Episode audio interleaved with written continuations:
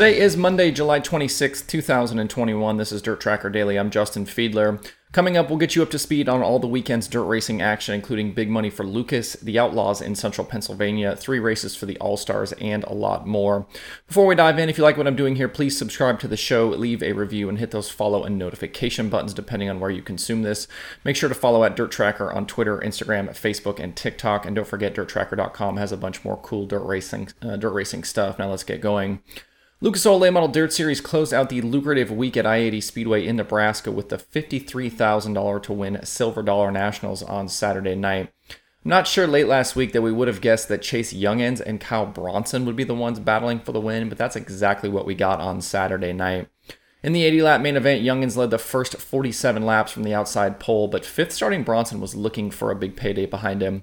The 40B grabbed the lead on lap 48 and drove away to a massive 10 and a half second win, with Tim McCreadie finishing second, Earl Pearson Jr. third, Jimmy Owens fourth, and Chase Junghans uh, slid all the way to fifth. The win was Bronson's first series victory of the year and easily the biggest of his career. It was also the first crown jewel triumph for the driver from Florida. Behind the big win for Bronson, we had a big slip up for Jonathan Davenport in the chase for the championship. He suffered a mechanical failure early in the going and ended up 27th, which lost him big ground in the title fight with McCreadie. What was a 45 point advantage for T Mac after Thursday night's show is now 150 points with the issues for Davenport. Certainly not what Superman was looking for on a big money night. Lucas Late models go quiet now for a few weeks before they return to action on August 12th at Florence Speedway for the North South 100 weekend. Another round of the infamous rivalry between the World of Outlaws and the Pennsylvania Posse is in the books with the completion of the weekend's Summer Nationals at Williams Grove. On Friday night, the Posse's losing streak continued with a dominating win from Sheldon Haudenschild. He started on the pole and led all 25 laps en route to his first career victory at the Grove. The uh, victory makes Jack and Sheldon the first father son duo to win outlaw races at Williams Grove. Lance Dewease hard charged from 17th to finish second, while James McFadden, Donnie Schatz, and Brent Marks completed the top five.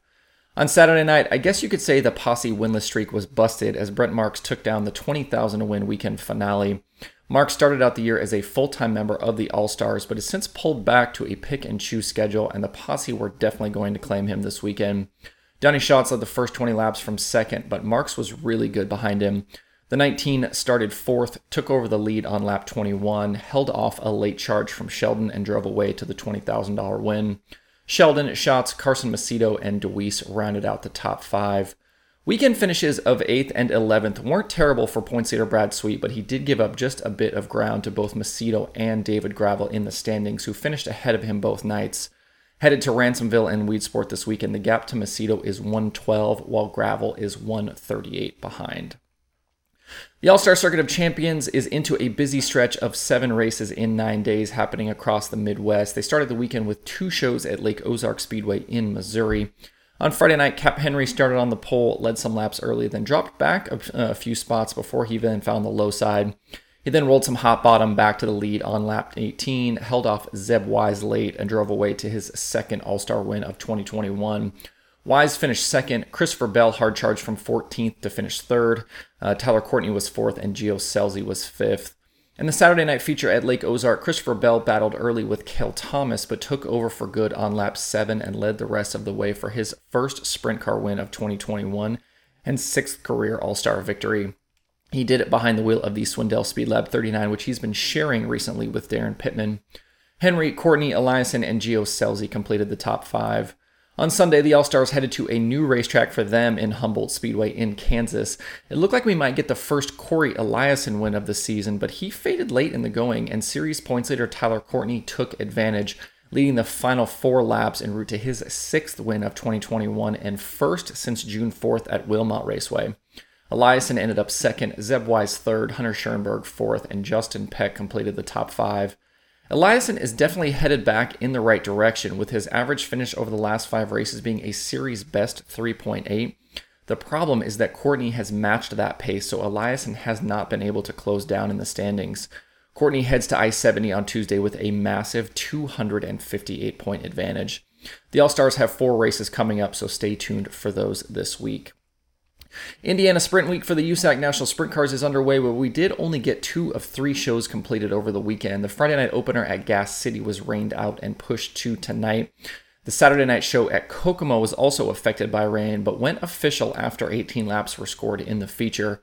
Kevin Thomas Jr. led the first eight circuits, but third starting Justin Grant was quickly after him, taking the lead on lap 9 and holding on until the lap 18 caution for rain. Grant picked up the win with Brady Bacon second, KTJ slipping to third, CJ Leary was fourth, and Tanner Thorson completed the top five. On Sunday at Lawrenceburg, we had a really fun battle for the win between Jake Swanson, Tanner Thorson, and Logan Seavey. Swanson ended up leading the most laps, but he had to settle for second because Seavey slipped past him to lead lap 24 and drove away to the win. Behind Seavey and Swanson, Thorson finished second, Bacon fourth, and KTJ or Thorson finished third, Bacon fourth, and KTJ was fifth. Justin Grant started 19th on the night. He suffered a flat tire but did recover to an 8th place finish. In the season long championship battle, he now trails points leader Bacon by 73. With two nights complete, Bacon also leads the sprint week points by 9 over KTJ. Still a ton of racing left, so anything can and will happen in the standings. The action continues tonight with the makeup feature at Gas City. You can watch that live on FloRacing. With the Summer Nationals over the weekend, the Bobby Pierce Ashton Winger show continued to roll along with both drivers adding more wins to their 2021 resumes.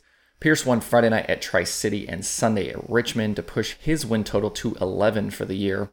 He continues to pull away in the standings. And on Saturday at Clarksville, Ashton Winger picked up his fourth win of the year, and he continues to show big improvement. With the modifieds, Nick Hoffman and Mike Harrison split the weekend, with Harrison winning Friday at Tri City and Hoffman taking Saturday at Clarksville and Sunday at Richmond.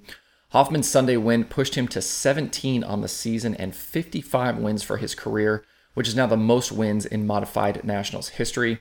This week of uh, racing closes out tonight at Lake Cumberland. You can watch that live on DIRTVision.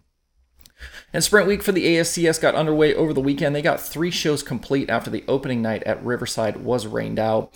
Friday night at Batesville, it was Dale Howard winning over Ryan Timms and Dylan Westbrook. Saturday at I 30 it was Matt Covington taking the victory with JJ Hickle second and Westbrook third. And last night's makeup show at Riverside was a wild affair that took about an hour and a half to complete 30 laps. We had multiple red flags, drivers mad at each other, and a last lap, last corner crash. Jeff Swindell led much of the race but got passed late by Matt Covington. Then on the final lap, Swindell threw a desperation move at Covington and actually cleared him but then caught the outside wall. The contact forced him back down into Covington and also collected Blake Hahn. After a lengthy delay for cleanup, Ryan Timms inherited lead, uh, the lead on the restart and drove away to the win over Dylan Westbrook, and a nice recovery for JJ Hickle, who ended up third after turning over earlier in the night. ASCS Sprint Week is off tonight, but returns tomorrow at Creek County Speedway for night four. On Sunday at Weedsport Speedway, Stewart Friesen started fifth, battled past early leader Max McLaughlin just before halfway, and drove away to his fourth Super Dirt Car Series win of the season. McLaughlin, Tim Sears Jr., Eric Rudolph, and uh, Chris Hile completed the Hall of Fame 100 top five.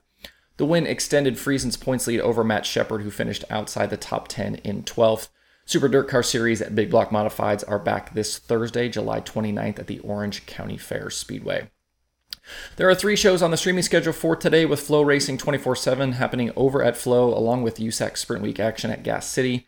And DIRTVision has the Summer Nationals from Lake Cumberland Speedway. To see the full daily streaming schedule with links to watch, visit dirttracker.com slash watch tonight. That's it for the show today. Hope you have a good Monday. If you have thoughts about the topics on today's show, please leave them in the comments below or tweet at me. Thanks everybody for tuning in. We'll see you tomorrow for more Dirt Tracker Daily.